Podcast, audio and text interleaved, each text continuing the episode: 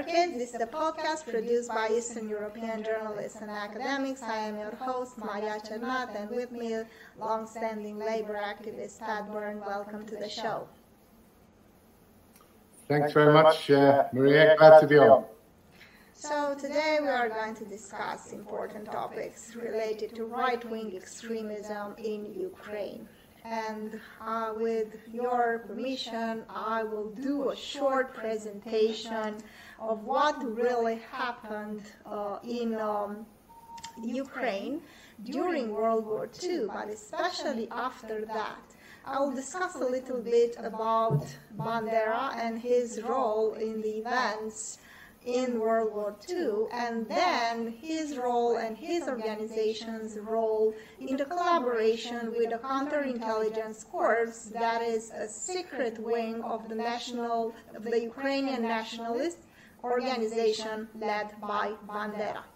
And let us now go here and let us discuss a little bit the, the implications uh, of the collaboration between um, this organization and the CIA. But first things first. Who is Stefan Bandera? So Mikola Lebed and Stefan Bandera, like members of the Organization of Ukrainian Nationalists, have been serving life sentences for the alleged role in the assassination of the Polish Minister of Interior in 1934. In 1940, Bandera split from the group, from this group of uh, Ukrainian nationalists, and formed a revolutionary faction, more radical one, um, OUNB, so Organization of Ukrainian Nationalists Bandera. All these informations are taken, these are short excerpts taken from uh, the exceptional book written by Lindsey O'Rourke Covert Regime Change, America's Secret Cold War. So this is Bandera, so splitting from the Organization of Ukrainian Nationalists. In the months leading up to the Germany's surprise attack against the Soviet Union, OUNB leader Bandera met with Nazi leaders to, to establish two Ukrainian battalions to assist the German army during its invasion, codenamed Operation Barbarossa and accepted 2.5 million marks to fund covert operations against USSR. And then, in April 1941, OUNB propaganda had declared Jews in the USSR constitute the most faithful support of the Bolshevik regime and the vanguard of the Muscovite imperialism in Ukraine. In 1941, OUNB proclaimed an independent Ukrainian state with capital in Lvov. However, Hitler had never intended for Ukrainian subhumans, as he referred to Ukrainians, to actually achieve independence, and he probably ordered a crackdown on OUNB.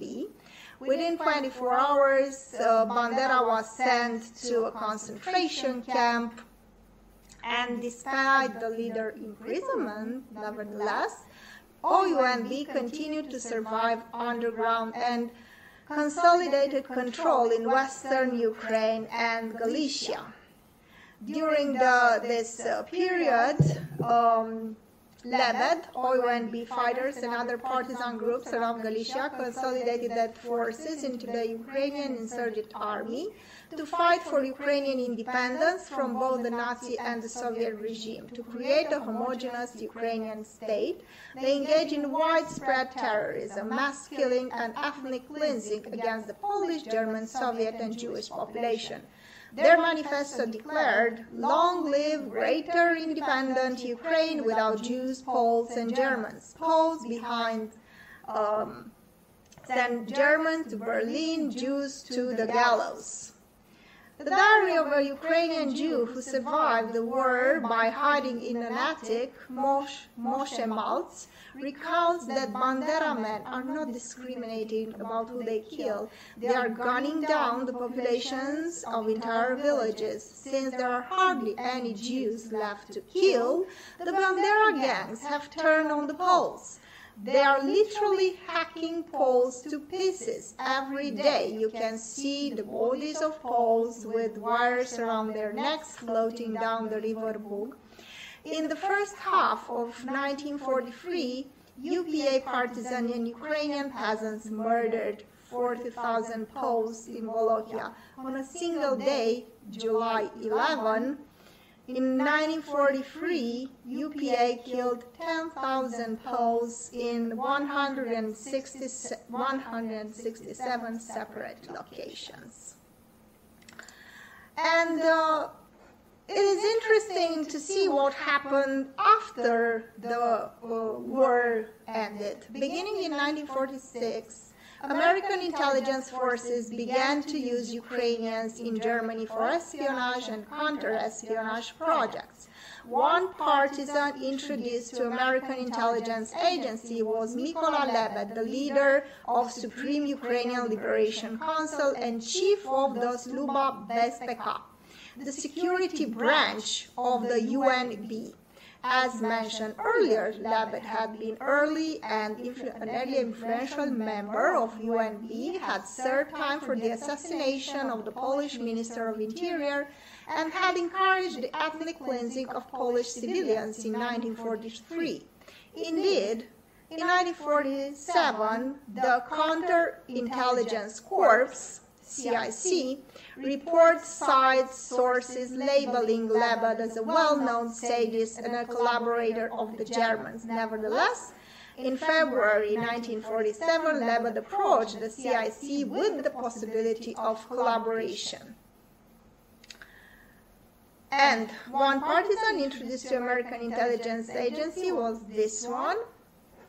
Um, so I already discussed how uh, he was introduced to the, uh, and he started a collaboration in 1947 with a counterintelligence corps. According to a report written by the counterintelligence corps, um, this secret branch of the UNB would be willing to offer the counterintelligence corps the use of its nets in Germany and is prepared upon request to send agents into Soviet-occupied Europe. In support, the SB would, would expect guarantee of financial aid assistance in solving of housing and transportation problems. The fact that the SB was being used by the U.S. authority would be known only to Bandera, then three top agents of the uh, SB, and the U.S. authorities making the contact. The agents in the net continued to work as before, would continue to work as before, and would not know that their information was being forwarded to a U.S. agency. The counterintelligence corps accepted the deal and the US officials moved Lebed and his family to Munich to avoid extradition by the Soviet Union. So this is again excerpts from the book Lindsey O'Rourke Covert Regime Change, America's Secret Cold War.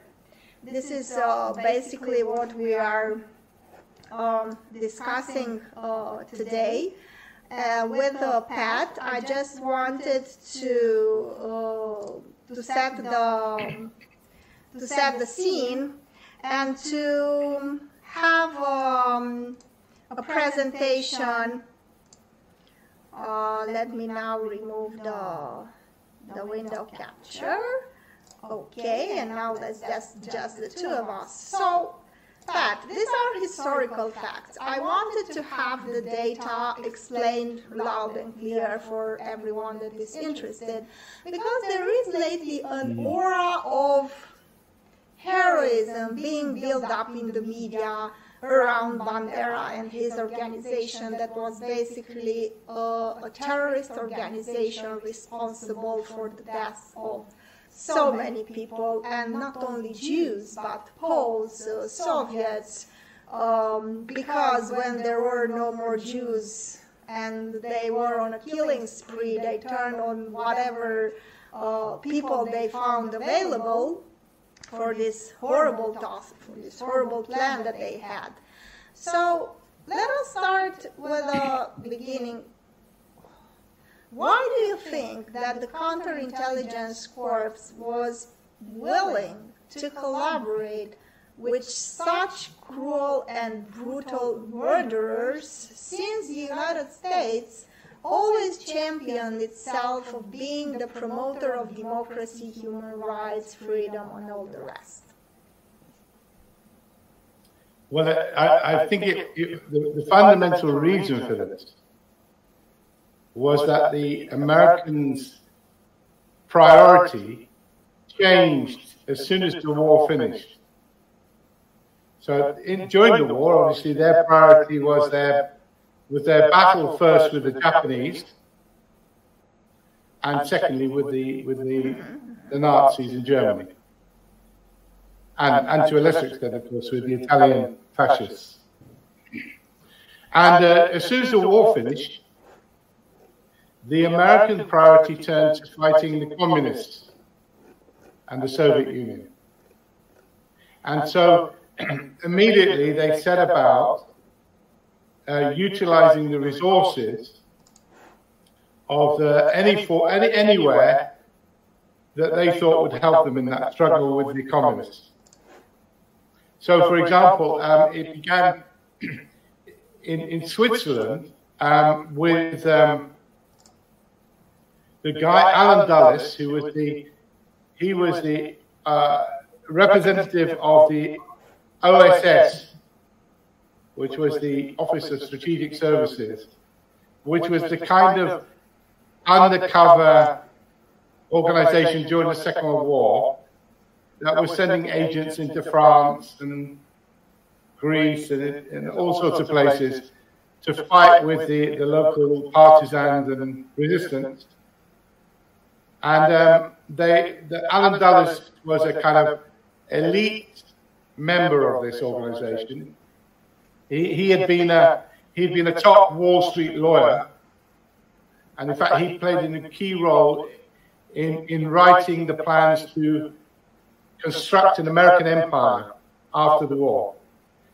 Anyway, he was sent. He went to he went to uh, Switzerland on behalf of the, of the American government, and there he was liaising with uh, SS and Nazi leaders uh, about intelligence and so on. And um, I haven't got time to go into the horrible, the terrible role that he played there. but but after the war, he moved to Germany, and he recruited the top intelligence agencies uh, agents from the Gestapo's intelligence services, and he recruited them and formed them, and he got he got them a guy called Gehlen uh, to uh, recreate his network and turn it against the Soviet Union. And the, the, the reason why this appealed to the Americans is because the, the Nazis' intelligence agencies had, of course, a lot of uh, expertise and knowledge about the Soviet Union and Soviet intelligence services. And so he was able to recreate that network. And so recruitment of the Ukrainian people was all part of that strategy. Now, uh, a lot of people might ask the question, why would the Americans, you know, be willing to work with these fascist monsters and Nazi monsters? and, and, and how far did it go? And so, for example, we saw, we saw the Americans, uh, which is well known, they recruited a lot of German scientists and took them over to America. And these were the people who helped them get their rocket program. You know, like Wernher von Braun, famous figures like that. Um, and they also, less well known, they, the, it, was the, it was the Americans who helped a lot of the Nazis escape from Europe. And, and, not, and not just the German Nazis, but also uh, Ukrainian fascists, Croatian fascists, uh, Italian fascists, and so on. And they, they, they escaped through a, um, through a, a, place called, it was, a, it was a thing called the Rat Line through Milan, and many of them came to Latin America, where I am. I, I'm living in Brasilia. And uh, tens of thousands of them. And they, they formed a, a secret network in Latin America. Something I haven't got time to go into, but a very interesting development. Yes, The, um, and this was uh, what, the, what they also resettled quite a lot of uh, these fascists and Nazis in America and in Canada, and they were using them as uh, sometimes they were using them as uh, spies, you know. And this was all part of an operation called Operation Paperclip, of which there are some very interesting books and references to, you know. yes. So, so that was why the Americans. use it. Now, Well, what, only what the asking the conclusion? Yes, please go ahead. Sorry, yeah, go ahead. Yeah, No, what, what, what conclusion we can draw from that? Okay. Um, and, and subsequent events that in the Cold War, the Americans continued to use Nazis and fascists in Latin America and other places. And the Americans had an attitude, which was a totally unprincipled approach, was that they were willing to work with anybody, didn't matter how bad they were, how bad they were, monstrous their record was, um, they were willing to work with them against against the communists. So, and I could give you lots of examples of that. And their, their kind of thinking was that um, my enemy's enemy is my friend. And I, and I think I remember it was a famous expression. I think it was by um, by Allen Dulles, who became the head of the CIA for the first uh, the, the, over, over about a dozen years. And, and, and basic, the CIA operates basically on the framework he created. And, and I think it was him who said that um, I'm willing to deal with the devil if it, if it helps fight the communists. Yes, it, it, it, I just asked this, and the question, the purpose of the question was not because uh, we would be naive not to think that secret services would do anything in their power to achieve their goals, but because there is a obvious contradiction between the ideals, democratic ideals that the U.S. used to promote a very positive image of itself, and these terrible actions. Uh, and people are not discussing a lot of these are history this is a history that was mainly hidden from the public and uh, it was only when a lot of the archives of the CIA were made available for the public not all of it but uh, through the law that allows parts of the documents to be made available for the public consultation uh, it was only then that we learned about it because it all sounded like a conspiracy theory. And I think like a conspiracy theory sounds today the idea that right-wing extremists in Ukraine have a lot of power, even though they have a Jew as a president, and even though their party, their political party, was not able to gain a lot of votes. So I want us to move uh, now and to see Sure. what is this story about uh, right-wing extremism uh, and um, political power in Ukraine?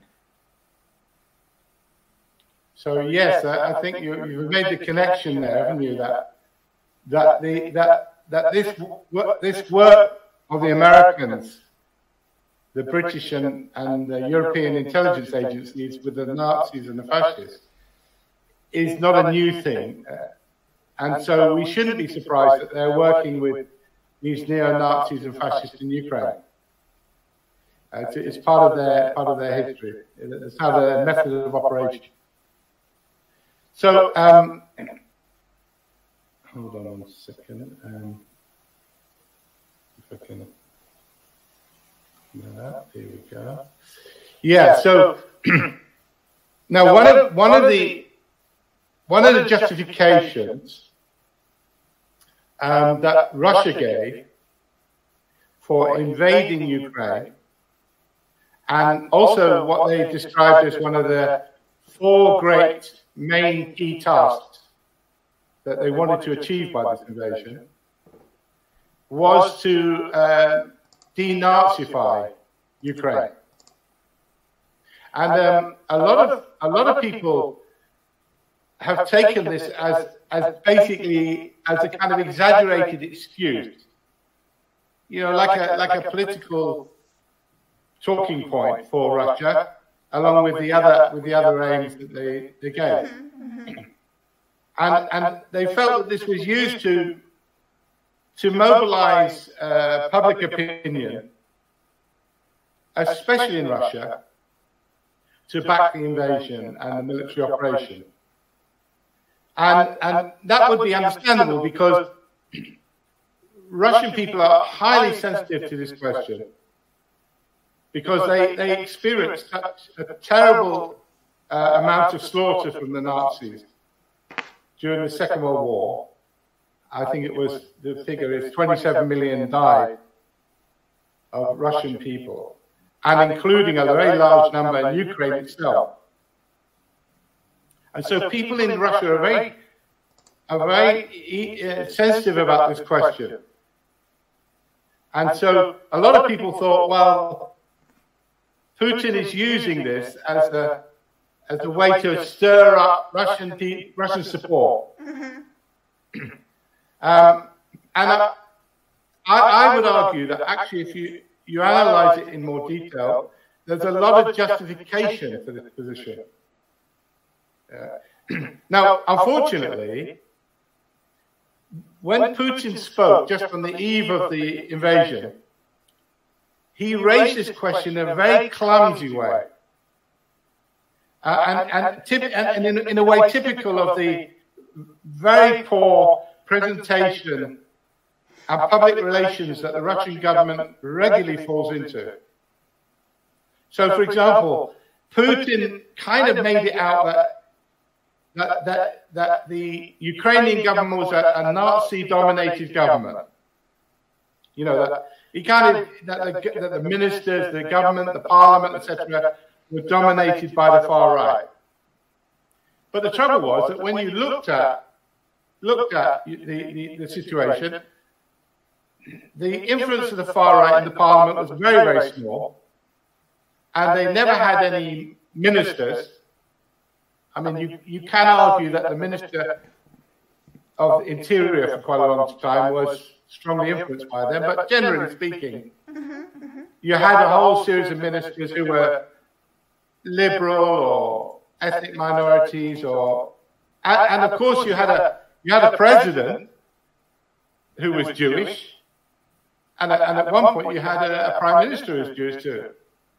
So people naturally thought, "What's going on here?" You know, and, and the West, the West made it made hay of this, and they they argued this couldn't. This is ridiculous. It's got to be propaganda because there's no Nazis in the government of Ukraine. And so this confused a lot of the world's population and has undermined this aim of the war, which was denazification. Now, I, I think that we need to evaluate this more carefully. And we need to understand what role do, the, do these fascists and neo Nazis really play in Ukraine. Yes, I, I would definitely say so because I think nowadays when we spoke prior to the recording, you made a very, very interesting observation that today we witness very strange combinations of right-wing extremism. I spoke on this program, for instance, with Volodya Artyuk, an academic based, an Ukrainian academic based um, now in Bucharest, but he studied in London. And he explained that there is a very strange combination between feminism and nationalism in the sense that Ukrainian feminists, for instance, may support Ukrainian right wingers defending Ukraine against Russia because they feel that Russia is more conservative and dangerous in terms of women's rights, or even the LGBT pro-Western Ukrainians that uh, feel, in a sense, that they should support the Ukrainian nationalists and right wingers because they would offer better protection against the conservative Russia that would crack down on their movements and on their rights. And even more bizarre, you find combinations between um, Jews and right wingers against Muslims. And today, extremism is a very it's a changed ideology, isn't it? It's not the, the, same thing that we witness and the same movement and ideas that we could have seen in, in the Second World War. Well, it's difficult. It's difficult to assess that because there's one thing about what these people say they stand for in public, uh, and what they do in in private. So, for example, the typical fascistic type or far right group nowadays does not publicly attack Jews. Um, uh, in fact, in fact, many of them support Israel, and the reason they support Israel publicly is that they they they, they applaud the role that Israel is playing as a bulwark against Muslims in the Middle East. And, and to gain kind of support, the right wing and the fascist movement, they tend to focus on Muslims and on non-white populations, you know, refugees, immigrants, and so on. And, and they, they realize that actually to attack Jewish people doesn't gain them any support nowadays. But to attack these groups, they'll find that they get much more. So you have to be very careful about what they what they say public, what they really believe. So what's very interesting is when you see the fanatical members of these groups, when people when they've gone and done outrages and bombing attacks or uh, you know physical attacks on uh, immigrants or something like that usually when the police go to their homes, they also find a lot of anti-Semitic literature. Ah. Yeah, so so in the core of these organizations, I don't really think they've fundamentally changed. and but one one of the things I wanted to say is that people who who point out that the fascists or the neo-Nazis are not holding any ministerial offices um, they're, they're missing the point. Because what happened was, after the terrible experience of the coming to power of Mussolini and Hitler, and the disastrous outcome that that led to, both in terms of, uh, you know, the horrendous killing of the Jews and other minorities like disabled, black, homosexuals, Roma people, um, they, they actually led to the destruction of those actual countries. And the rich, um, uh, who had helped both Mussolini and Hitler, especially the rich, had helped them to come to power. And there had been sort of secret deals with the state forces and so on that had allowed them to take final power. they realized that they, they, ne- they realized that they never wanted this to happen again because they almost lost everything, the rich themselves. I mean, you have to remember there was almost a, uh, uh, well, half of half of uh, uh Europe was taken over by the Soviet Union, and the other half nearly had communist revolutions, in which the elite, the elite had hired and worked with the fascists and Nazis to stop the communists, and then the communists almost took all their. So, so they realized that never allow the fascists and the Nazis to come to power. They, they, they were willing to use these forces as uh, you know auxiliaries to help fight the left at a, at a local level, but they would never allow them to um, come to into ministerial office, into key positions in the state. They would never put their media behind them and money behind them and so on. And so that's what's happened in Ukraine. The, the fascists and the neo Nazis are, are, a, a, powerful force in Ukraine, but they've not been allowed to, take, to play a role inside the parliament or in the government. And therefore, they play a role at local level, um, and they have a lot of local organizations uh, where they've been helped by the state, and they've even been brought into the state machine in the form of the army and some elements of the police. But beyond that, they're not willing to let the fascists and Nazis uh, have any um, role. Yes, I would say that this is very interesting because we got frozen there, did we? Ah. No, not really. It's working. Now you can see me, I hope. That's a shame.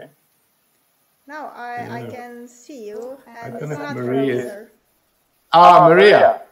It's not frozen. It was not. On my end, it looked perfect. Ah. So it was not. Okay, you're frozen. Your picture is frozen. Well, on my end, it looks okay. okay. So, okay, very good. Great. Okay. So I was saying that. So, I saw what is interesting, and it was pointed out by Ukrainian journalist in a Katie Halper's interview recently, is that there, is, there was this process in the Western media where you saw a lot of uh, journalists, a lot of programs that turn um, that painted a completely different picture of the right-wing extremists in Ukraine. Because I clearly remember prior to that, it was the BBC that ran a short documentary on the right-wing extremists showing that they are not at the forefront of the political life in Ukraine, but nevertheless using extreme violence, tortures, threats, they managed to impose their will, and I distinctively remember how some of those thugs, right-wing thugs, went to the city council in Kiev and actually threatened physically some of the politicians there to vote a law that these thugs wanted to be voted in.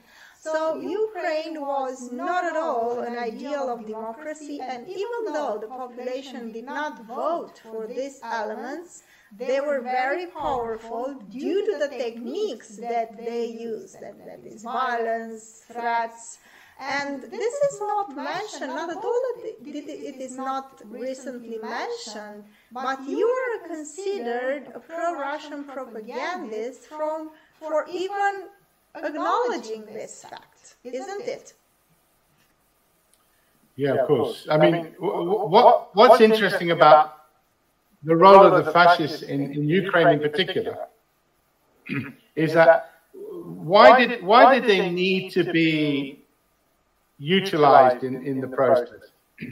And, and I, my assessment of that is that the, the typical color revolutions you know, which were the name for the sort of pretty name for these regime change operations in Eastern Europe and elsewhere. Um, they tried to do that in Ukraine. And in, in, so in 2004, they had the Orange Revolution. and they were able to, to get their people into power. but Ukraine offered a particular thorny problem because it was divided, the country was divided between the, essentially between the Ukrainian speaking West and the uh, Russian speaking East and South. And uh, so the, the, the government that came in in 2004, they tried, for example, to remove the neutrality from the constitution so Ukraine could join NATO. And they tried to introduce other, law, other laws, but they found very quickly that there was a lot of opposition. And on top of that, they also found that their, their president had to resign after a couple of years because of a massive corruption scandal. And this uh, kiboshed their plans. So, and they realized they realized they needed a much more violent operation to change the direction of Ukraine than the, than the typical uh, color revolution of the past. So that's why when we come through to 2014, 2013-14, uh, the Euromaidan, Euromaidan, um, uh, you know, uh, kind of protests and, and that was sparked off around the European Union. they, um, they, the fascists, uh, neo-Nazi elements were, were recruited by the Americans, financed, the whole operation was financed and directed by the Americans, and they were brought in to dominate events. And they also were involved, in my view, there's a lot of evidence for this, they were the ones who did the shooting of over 100 people. with snipers, not, not the not the government as it was blamed on. And of course, as you say, they, they invaded um, uh, government buildings and they forced, uh, you know, the president, uh, uh, who was more kind of neutral or to some extent pro-Russian, but he was trying to play, he was trying to find a solution between the two sides. and they chased him out of the country with uh, they also mounted some assassination attempts on him, and so he, he fled the country, fear of his life. Yeah, so that's why what to the role the, the role they play. And then, of course, the government that issued forth from there, then uh, uh, um, then gave him immunity, or immunity is probably better, uh, to the fascists to attack left-wing people or Roma people or sexual minorities and so on. And they also gave them resources financed the formation of civic centres and, and then, of course, uh, brought them into the armed forces and equipped them and so on. Yeah. And, and, and perhaps even more important, the government, the government that issued from 2014 uh, adopted a lot of the the neo-Nazi propaganda and ideology, which was, which was essentially a, a racist ideology against the Russians. so you, you got an anti-Russian government that came to power, which then proceeded to uh, ban Russian language broadcasts, ban uh, pro-Russian political parties, uh, arrested the, the, the, main opposition political leader, put him in house arrest, uh, banned radio stations, media. Uh, then they, bur- they, they burn a lot of Russian books, which they're going to do, millions of them. Uh, they have changed the education system, and they've put they've made it anti-Russian, and uh, they've included all sorts of uh, they've rewritten history basically. So they've turned what was a a very regrettable famine in the early 30s uh, in Ukraine. They've turned that into a genocide, an act of genocide by Stalin and the Russians, even though the same famine broke out in, in Kazakhstan and other places. And it wasn't specifically aimed at the Ukrainians at all. Um, but they have rewritten history. Two, the two main people who, who did that were were uh, were in Canada. You know, you know, you know. I talked about how the Americans took a lot of Ukrainians to North America. So there's a very there's a very right wing Ukrainian community in Canada, which you know includes a lot of these ex Nazis and their their children and families and so on now. and uh, so they came up with this new history, despite the fact that historians around the world had had made it quite clear that this wasn't a genocide against the Ukrainians. And, and so we've seen, uh, we also saw immediately after the Euromaidan coup, effectively the coup that emerged out of that, we saw a kind of civil war develop in Ukraine. We saw these, we saw that terrible, terrible events in Odessa. in Odessa, where you know the people that, and I don't know if anybody, if you've watched the, the video of that, but basically, um, pro or ethnic Russian-speaking people um, organized a, a petition in the main square in Odessa, and they were collecting a petition to try and change government policy very peacefully, and then the, and then these fascists turned up, started attacking them, and then drove them into the trade union building, and then put it on fire, and I think something like 40 people got burned to death, and other people jumped in the building, damaged, and then were attacked. So that was one example. The another example was in Mariupol. There was a revolt in Mariupol in the south of Ukraine, and uh, this is where the, we start to hear of the Azov regiment.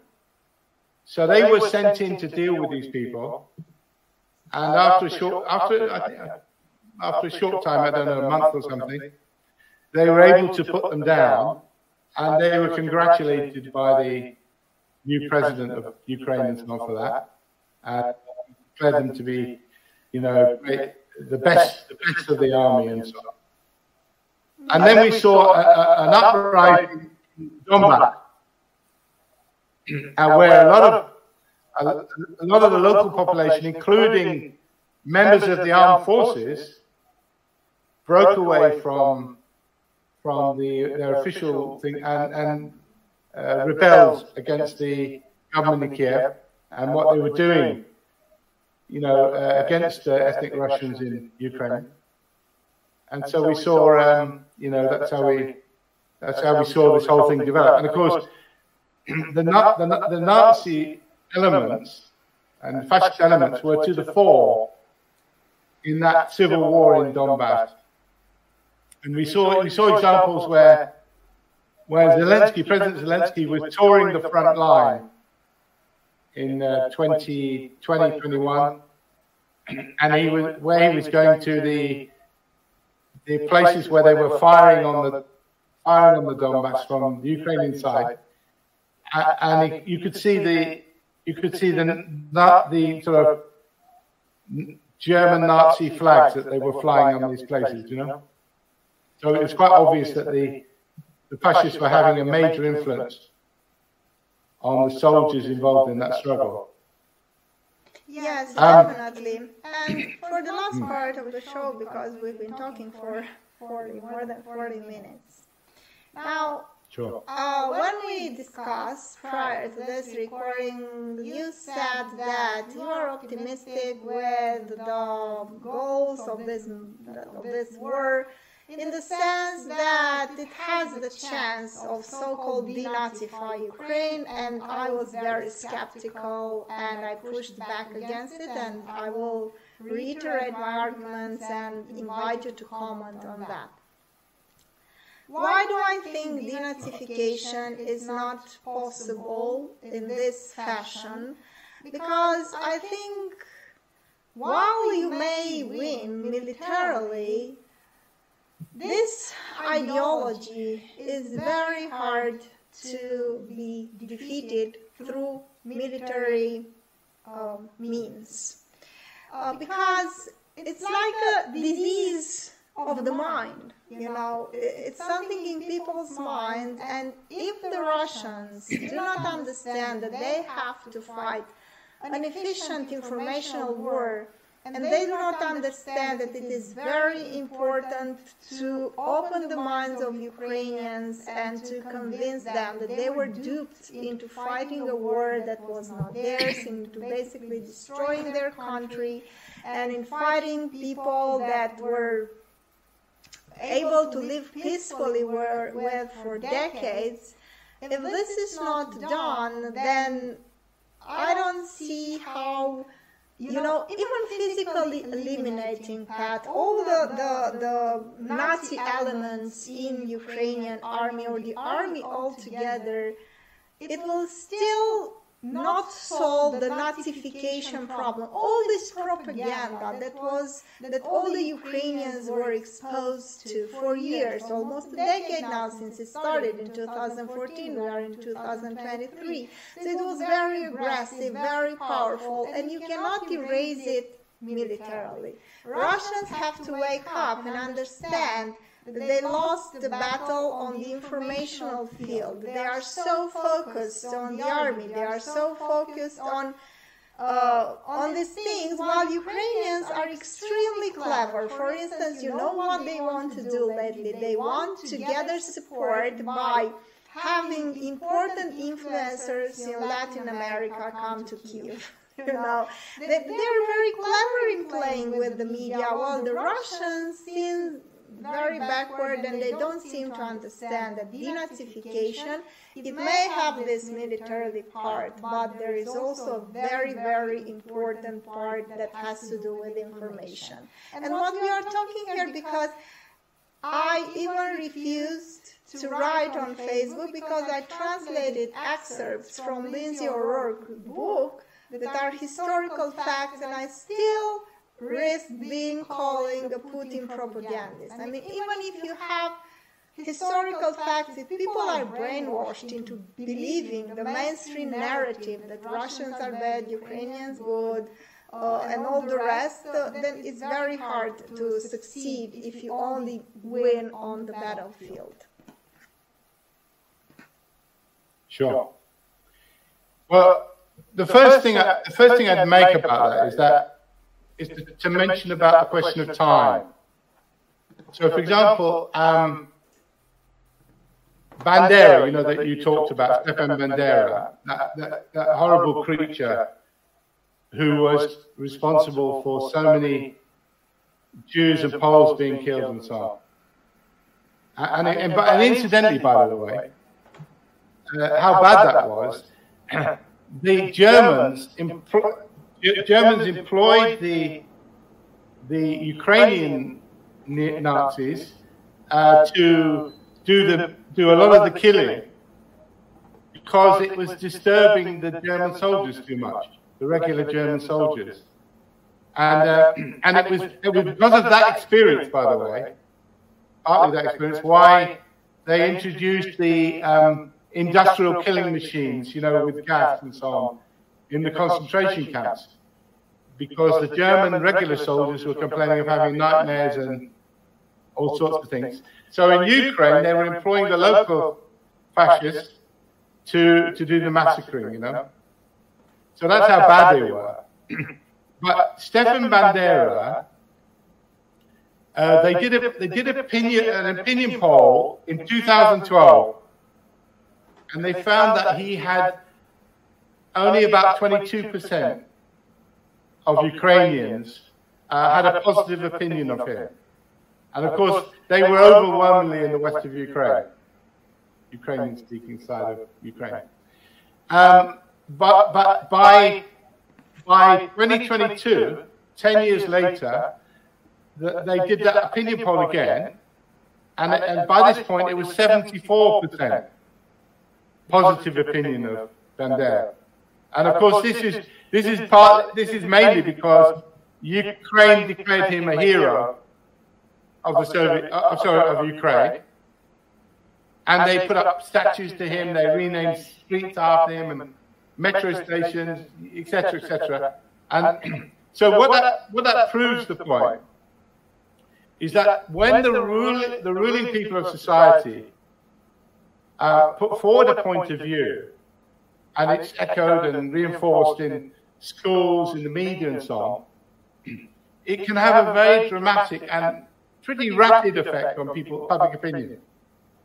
So I, I think when we talk about the kind of attitudes of the population of Ukraine, I think we have to distinguish between uh, the natural, you know, Ukrainian nationalism that would, you know, uh, would like likes the Ukrainian language or Ukrainian style of dancing or whatever cultural things, some things from their history and so on. from from the, this this nasty uh, right wing interpretation, which is all about killing other people and uh, destroying other people and so on, and having to fight. So nationalism in and of itself doesn't have to be negative. It can be positive, you know. so I think that you're right that you know I, once you destroy, once you effectively destroy the the core organizations of the of the neo-Nazis and fascists, and once you remove the sources of their ideas in the state machine, the media, and so on, uh, you need to then develop a, a positive, uh, you know, approach to nationalism and, and re- re-educate the population. And, and I think that the majority of the population, um, you know, a small minority will still want to hold on to these ideas. But I think the majority, um, once you present it in that way, uh, they're willing to, you know, they're willing to adopt that. That's, I think that's been the experience historically.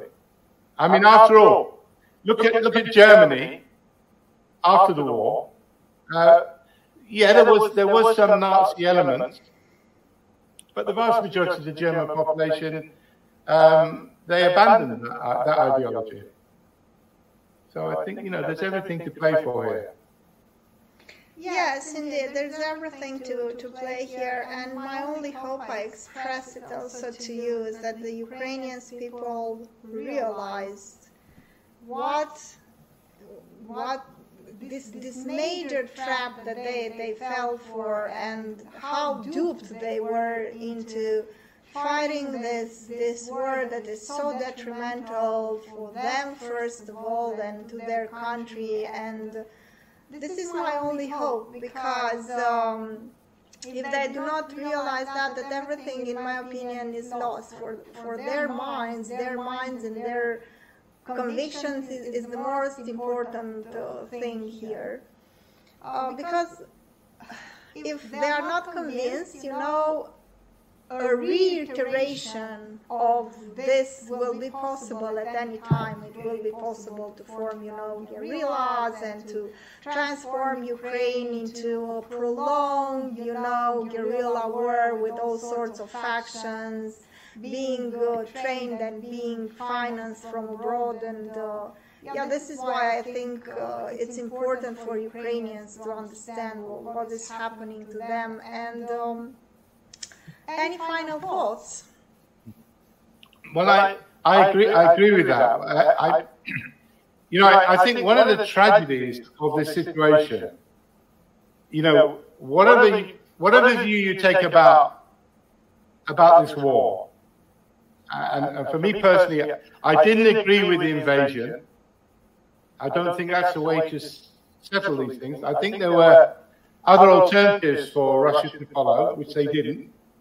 Um, but having the, the, the, now the war has been going a long time, we, we have to review that situation. But one of the things I, I think that the people who are liberal and who are left wing, who, who are supporting Ukraine. And NATO's uh, and America's proxy war in Ukraine, they they're making a big mistake by trying to cover up the reality of Ukraine. I, you know, you, you can't, you know the old expression about um, putting lipstick on a pig. I, I don't think that serves any anybody. That we, we need to face up to the reality of Ukraine. So, for, so for example, um, how is it we've got to this crazy situation where even foreigners are doing this thing with their chest, you know, and they're going, Slava Ukraine, glory to the heroes. Yes, which is, which is a fascist neo-Nazi slogan of the Ukrainians. Unbelievable. And, and they and they I don't think they realize that. No, they don't. So when they, see when they see when they see Zelensky, I mean one of the one of the strange the sad things about that was that Zelensky, people said, well, he's Jewish, so can't be, can't be a, a right wing regime. but but Zelensky uh, was, that, and the, the, strangest thing was that the very uh, oligarch who financed Zelensky in his career and his presidential campaign also financed the founding of the Azov Brigade and some of the other far-right Nazi groups. And he did, he did this as a purely transactional thing because he was trying to use these forces in his, um, his business conflicts inside Ukraine. And, uh, and, and, and Zelensky, sadly, uh, who's nothing but a, an opportunist, I mean, you know, he, he stood for the he stood for the election on one platform, which was making peace with Russia, and you know, lifting the bans on language and Russian language and so on. But then he he went completely back on that when he was in power, and and of course he's not a free agent. because I suspect if he was to uh, depart from the script and was to maybe make try to make a deal with Russia he'd probably be assassinated by the far right. I wouldn't be very surprised or deposed or. And he knows that. I mean, but one of one of the aspects of this, there was an article in the New York Times a few weeks ago about it was it, they they wrote it with great embarrassment because they, they were admitting that in a lot of the photographs of the soldiers in the Ukrainian army, they were wearing uh, Nazi insignia, you know, that were had been used by the the SS and the Wehrmacht in the Second World War and so on. And uh, and the, and the tragic and, and what this actually what this showed was that in the in the armed forces of Ukraine, which I think is a natural phenomenon. that the, over, the, the large amount of the rank and file soldiers have been won over to fascist ideology. Um, because that would seem to be the, the, the most strongest, most ideologically um, coherent uh, anti-Russian thinking. You know, you know, like um, in, in the Second World War, the resistance movements in France and Italy and Greece uh, as the war progressed, they, they became increasingly dominated by the communist ideology and the communists themselves. Because again, that gave a coherent ideology against the Nazis. So I think that's what's happened in the in, in the armed forces of Ukraine. And I, no, I noticed when I see interviews that they universally describe the Russian soldiers as orcs you know, from Lord of, Lord of the Rings. So, in other words, they're not human. You know, they're monsters. Whereas on the other side, the Russians often describe the Ukrainian soldiers as brave and courageous and so on. It's a very different, it's a very different um, momentum and, and um, uh, set of ideas that's motivating this war on both sides so on the Russian side, it's an anti-fascist struggle, a lot of them say. Uh, whereas, of course, on the Russian side, it's a, it's a racist struggle, you know? Um, and, I, and I think that the role of the media and liberals and the left should not be to try to hide this or deny this.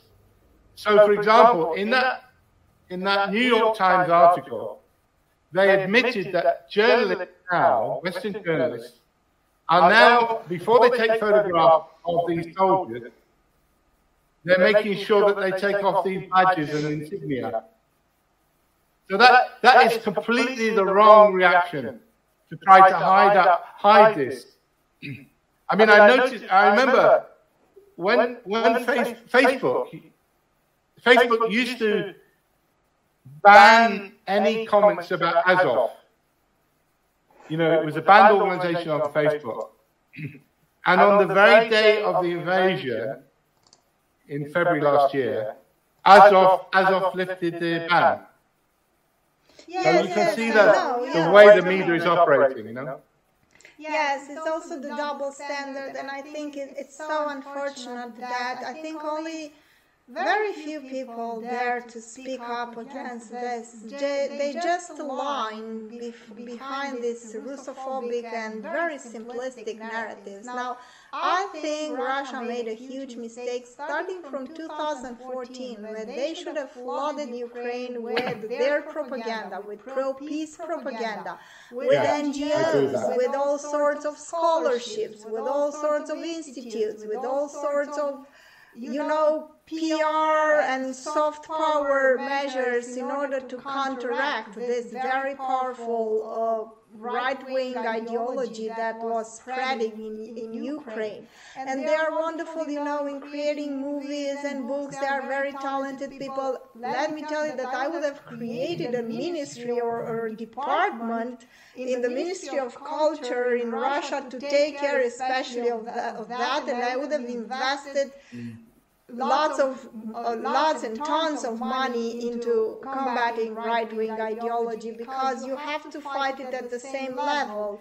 You don't just throw a bomb into a country when this type of thing occurs. You have to counteract it with soft power me uh, measure and movements. And I think it would have been way more difficult for Ukrainians to have their way and to spread this hatred in Ukraine had the Russians realized that they have to fight on this particular. But we discussed time and again that the Russians, unfortunately, are very bad at this. Yeah. because they never had to win elections. I mean, so you're right, Maria. I mean, the crazy thing is, even six months into this war, I, I found I was having to inform people that there had been an ongoing civil war in the Donbass. They, they knew nothing about it.